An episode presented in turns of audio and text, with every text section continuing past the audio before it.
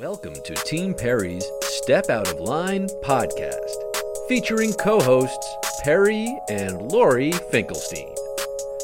Together, they explore, meet, and share inspirational stories with guests who have made a positive impact in today's world. This podcast resonates with our hope to make this world a better place one step at a time through love, acceptance, and uplifting conversations. Jay Horwitz. He was head of the Mets PR department Right. for 39 years, and now he's in charge of alumni relations. So I am. um, we wanted to say hello to you, start off by seeing how you're doing, and most importantly, we wanted to find out why you agreed to this interview. You're a very busy man.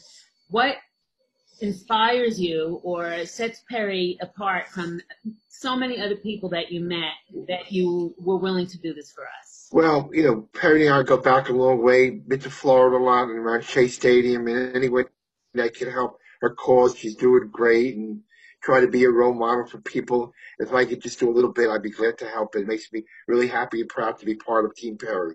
Oh, you're so sweet.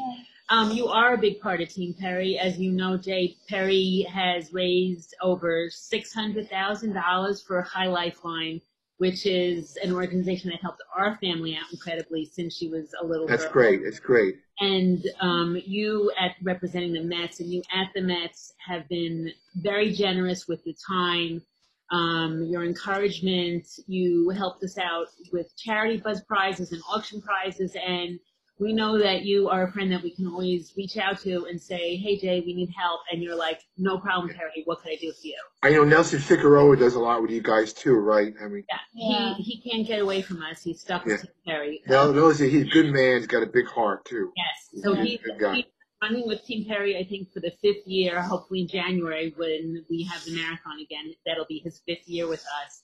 He's raised a lot Good. of money for High Life Lifeline as well. Good. And, um, it's been awesome. So a little birdie told us that you're coming out with a book, I think May 19th, called Mr. Met. Yes, yes, yeah, Unbelievable. yeah. Can't wait to read it, and I'm going to get you to sign our copy.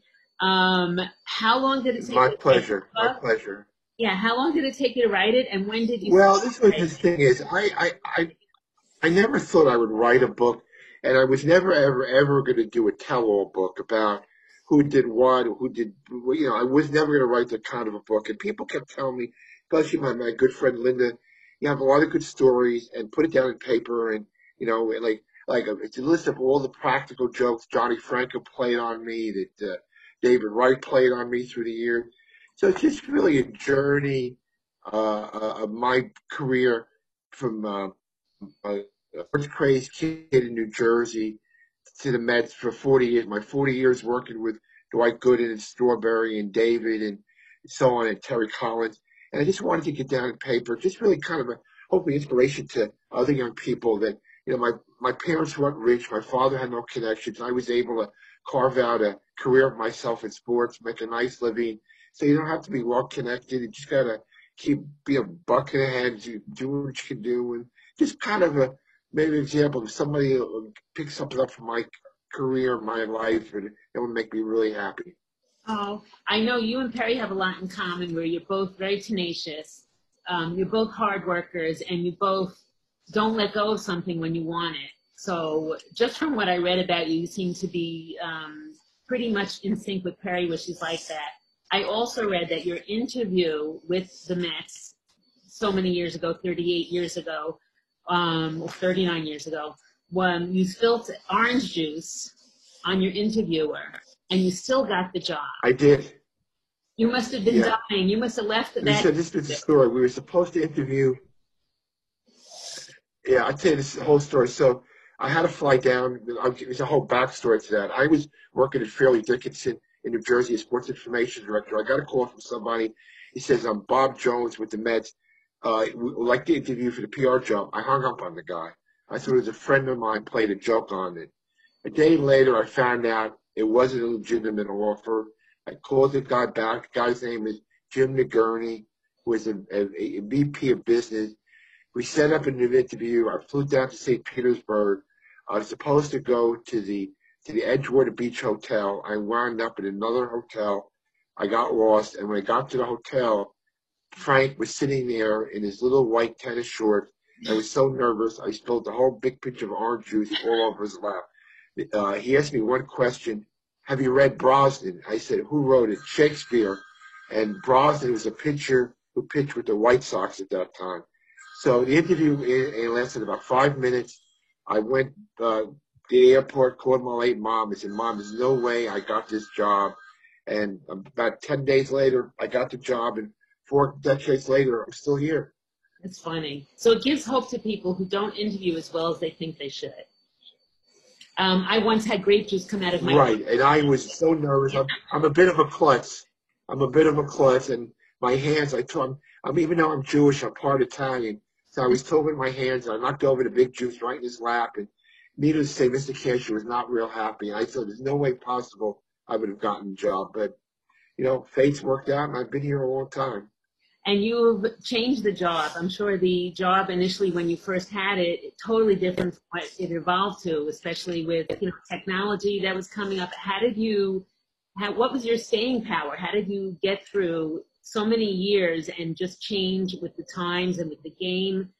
Did you find it easy? I mean, yeah, I had, I know, I had a couple basic tenets through my, the years.